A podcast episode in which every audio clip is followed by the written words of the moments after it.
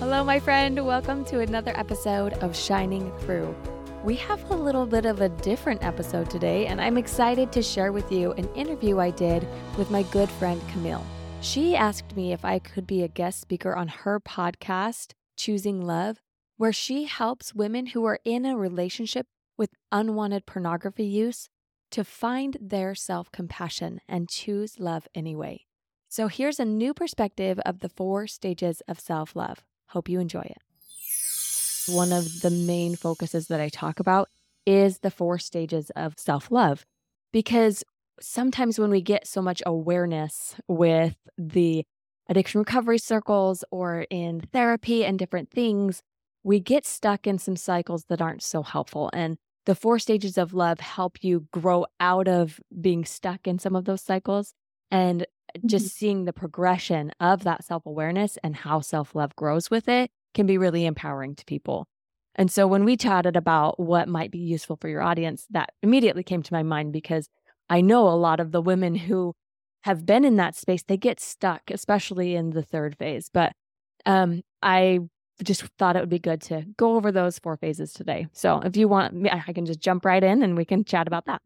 Yeah, that'd be great because I love that idea of just really strengthening that connection that you have with yourself. I feel like that is really where you can find healing from trauma and the energy and the courage to be able to move forward. And like you mentioned earlier, like dig yourself out of that hole and just be able to open up to love and letting more light and more joy into your life.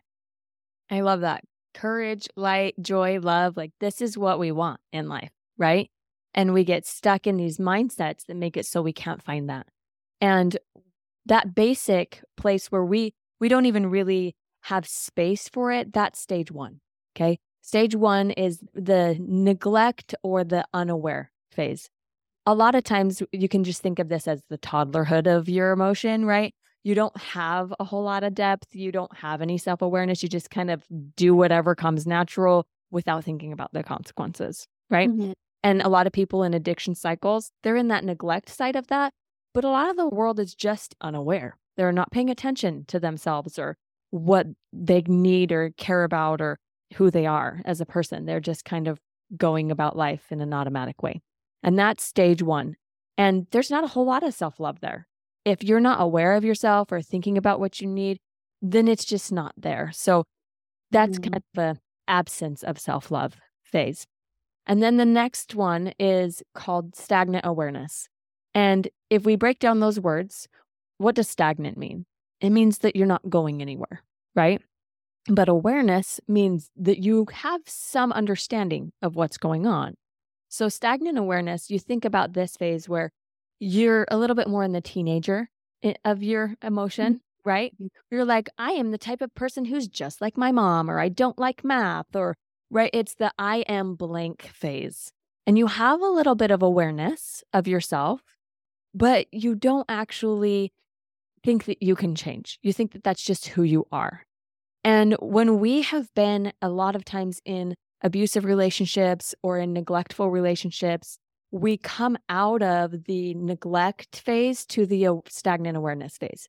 Like, I didn't even know that I liked these things, right? I didn't even know that I hadn't been paying attention to myself for years. And we mm-hmm. get the runaway bride. Yes, yes, right.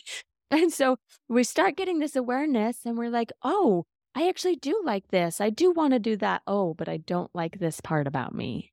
It comes up too, right? As we have the blinders come off, we start seeing more of who we are, but we don't like part of it and we do like part of it. And our self love is equal to whether we like that part of us or not, right? It's mm-hmm. kind of stagnant. You think of a body of water that doesn't go anywhere, starts getting gross. That's the second stage of self love, where you're not really moving and you only love yourself to the degree that you love what you think that you are. But then we mature a little and we start gaining some more awareness, some more tools, and we say, oh, well, if we don't like this, we could change. We can move forward and we can do something different. And we put boundaries down and we start doing self care. And we're like, look at this. I can be a better person. This is awesome. And we have all of this positive reinforcement for that forward movement. We love that we are changing. And that brings us to the third stage of self love conditional change. That we are changing, but guess what happens when we start moving forward and having that increase in self love? We also start thinking we need to move forward and change to be lovable. Mm. Wow, that's deep. Right? But that's what we do. And this is where most of us get stuck in the mental and emotional health world. We get all of these tools and all of this awareness, and we're like, yes, I know how to do this. This is awesome until we don't. And then what happens when we don't? When we eat that cookie or we binge that show or we do whatever it is that we keep telling ourselves we're not going to do, or we sit on the couch and don't go in and exercise, right? Uh-huh. And then where's our level of self love? We beat ourselves up. We're unkind to ourselves. It's very inflexible, right? Yeah, Kristin Neff's book, the self compassion book, the part where she's talking about your inner self critic, it's so loud. It's so loud, especially when we have so many beautiful things that we use as tools to whip ourselves with, essentially, right? All of these mental and emotional wellness words, we're like, we're not doing this right. We're not doing that right. We, we're being too controlling with our kids. Look, I just shamed my child. I wasn't holding my boundaries. I'm not being my word. All of these things that we are trying to have that honesty and accountability and the humility, but then we're human. And what do we do when we're human? In stage three, we drop the love. We don't have our own backs. That inner critic gets loud, and our love for ourselves is conditional on our change. That's why Mhm. stage three is conditional change. And that is when we have the option to say, okay, we're going to stay there and keep just beating our head against a brick wall and getting bloody on the way. Or we can say, we don't have to chase the change for us to be lovable. What if we just choose self love and then change because we want to, because it feels good to change, because moving forward is part of what our eternal soul wants to do. And we honor that and we move forward in love, with love as the motivator for change, not what we're seeking at the other end of the change. And that stage four is unconditional love. That's when self love actually shows up to the game. The rest of it is fleeting moments of self love.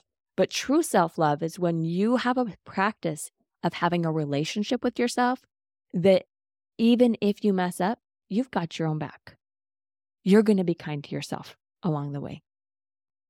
And those are the four stages. Can you kind of see how we go through this as we increase our self awareness? And we're like, oh, yeah, here's the type of person I am. Oh, yeah, I can change. But do I really love myself, even when I'm human? Yeah, I love that. And as you were talking about before and the progression of it, it feels like each phase you do have a natural change. Yes. But also with the idea is even if with some people or in some cases you're able to be in stage four, but then there might be some cases where you're able where you're not yet to be in stage four, and so you kind of revert back to stage three. But again, having that unconditional love for yourself of like it's okay if I have some conditional love for myself in this moment. Yes. Well, Oh. and I think we bounce back to all four stages. I mean, there's moments where I'm totally in neglect of myself and I have to come to and think I wasn't aware or having any love for myself in that moment. And then I give myself grace to then build back up to that fourth stage. It is not constant. The goal is not to be robots, it's to have more awareness so we can catch ourselves faster so we have less of the cleanup on the other end. Like that's really what it is. So I love that you said that. We never arrive at any of the stages, but just the awareness of in this moment, I'm feeling frustrated with myself. I think that I'm being unkind to myself because I'm not seeing the change. What if me being unkind to myself is creating a negative emotion? It's making me not being able to change. That's what's in my way of the change. That's what it's in the way of my self love. And that's where I see so many women get stuck because we have a desire to change. We want to learn and grow and it progress, but we get in our own way when we're unkind to ourselves and we're chasing that love that I'm enough because I can do this thing. You're Right. enough even without it. Yeah, just making what we do be the proof of our value. That's yes. Not a healthy place to be. And if mm. you are at that place, it's fine. You know, it's part of the progression. And then that's where the grace can be. And as you're describing those things, also in stage three, it makes me think of perfectionism. It seems like that's where the perfectionism would at least mostly reside. And it's easy to do that when you start learning all of these beautiful new ways of having a quote unquote healthy lifestyle, right? We're like, well, this is the perfect way. They just opened your eyes to why your relationship with yourself, with your husband, with all the people have been so hard because I didn't have these tools. I didn't have this awareness. And now I need to make all these changes. And we grab onto that as a way to make ourselves feel like we have a sense of control because our lives have been so out of control for so long. When we've been in these addictive relationships, when we've been in these unhealthy places with our families, with our friends, with our husbands, we see an alternative.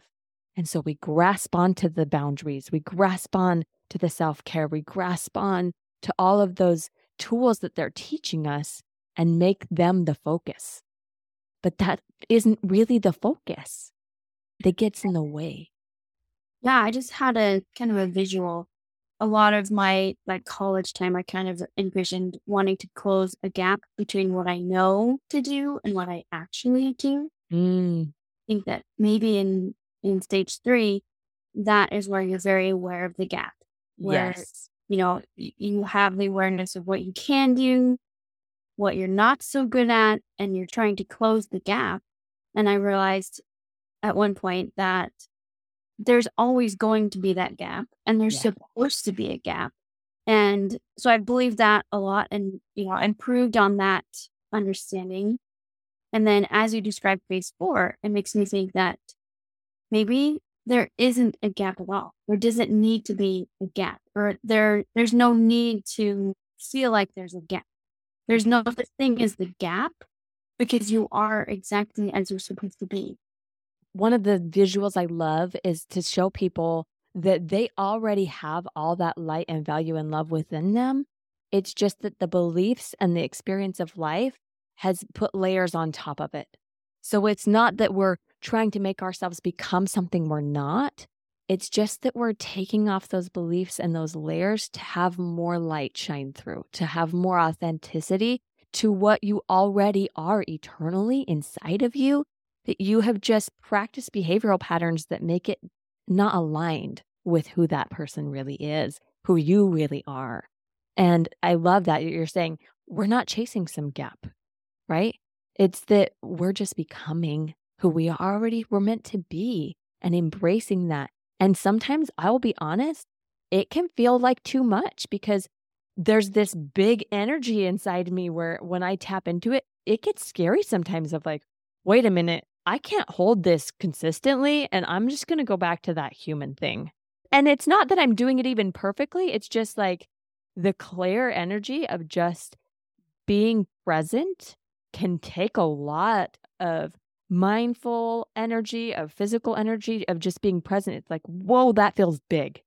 And this is beautiful and clear, and I feel connected, but this is big, and I can't maintain that level all the time. And I think it's God giving us grace that we have that human piece to say, you don't have to hold that all the time. That's mine to hold.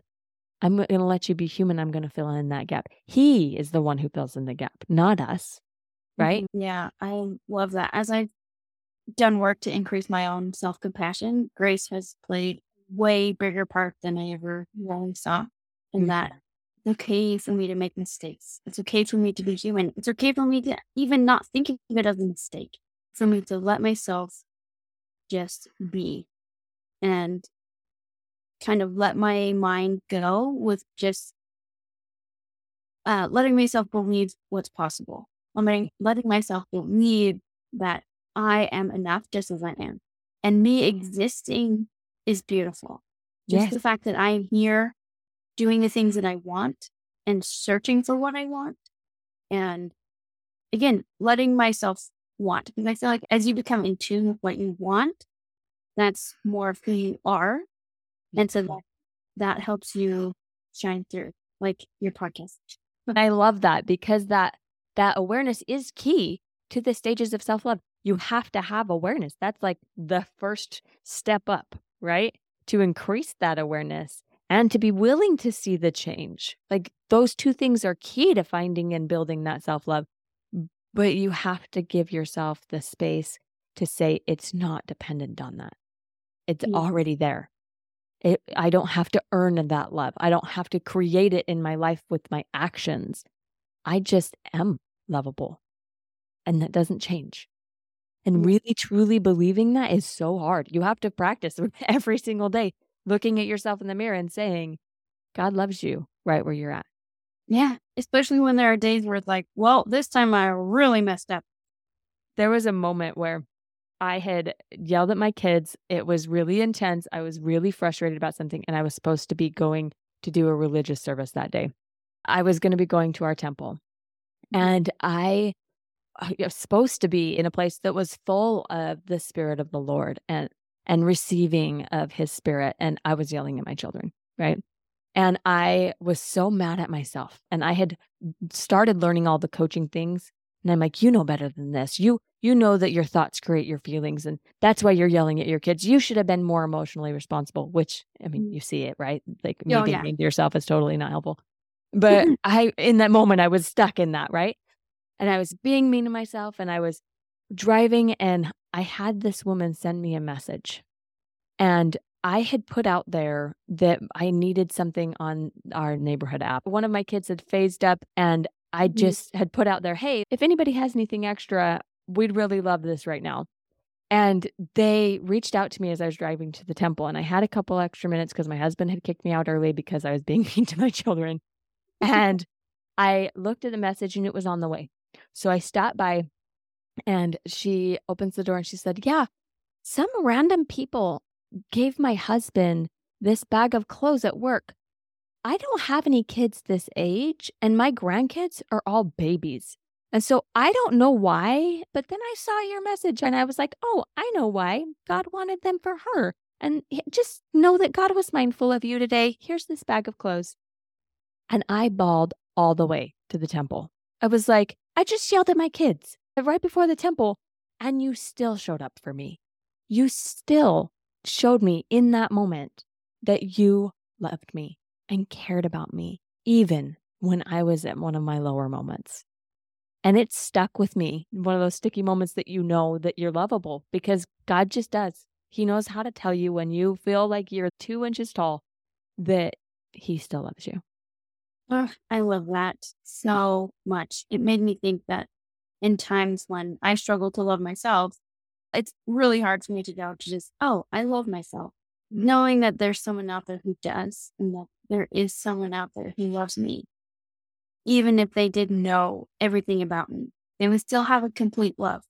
Mm-hmm. And that is something that I can hold on to, especially when I'm feeling dark having a hard time getting out of the darkness. Like there is someone out there who loves me completely, unconditional, like there's things for. It's so, so cool.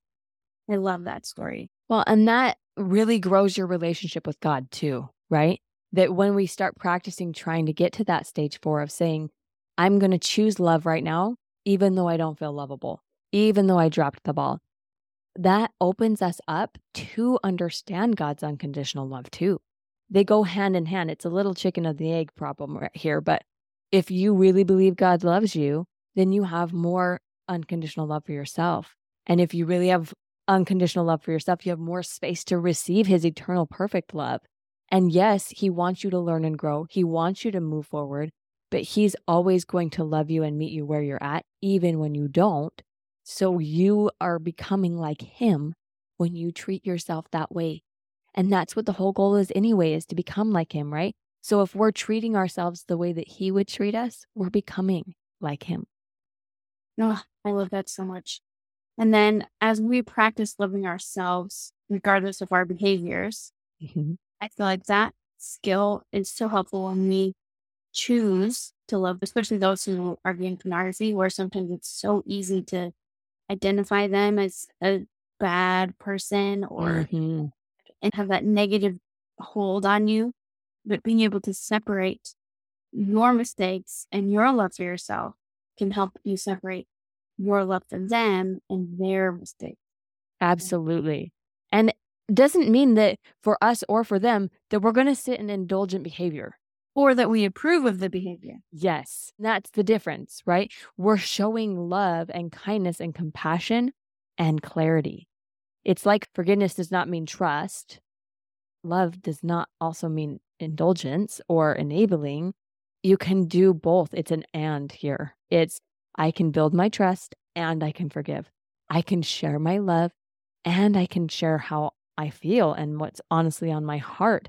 But I'm not going to sit around and wait for you to change for me to offer love. Yeah, because as I offer love, really, I am benefiting me because Yes. I am the one that gets to experience that light. And Yes. it's easy to be a little bit scared and still experience that love and still choose love. Which is Yes. why I felt so strongly and so passionate about calling my podcast Choosing Love.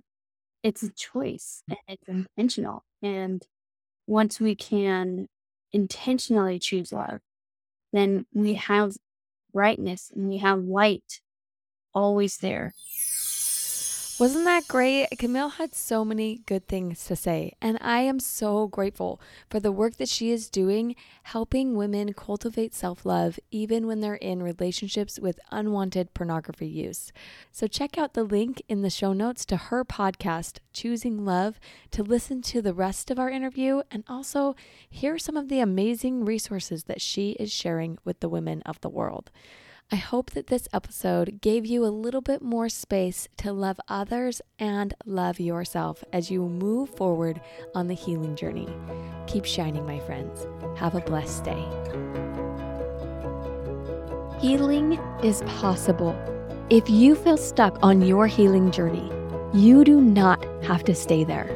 I've created an empowering quiz that helps you know exactly why you're stuck what phase you're at in your healing journey and gives you three simple things you can do right now to help you move forward. All you have to do is go to thelightcoach.com slash quiz and take this free five-minute quiz. I promise it will help you move forward and create that life of peace, hope, courage, and joy that you want to live.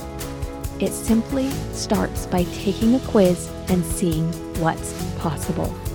I can't wait to see what you create next.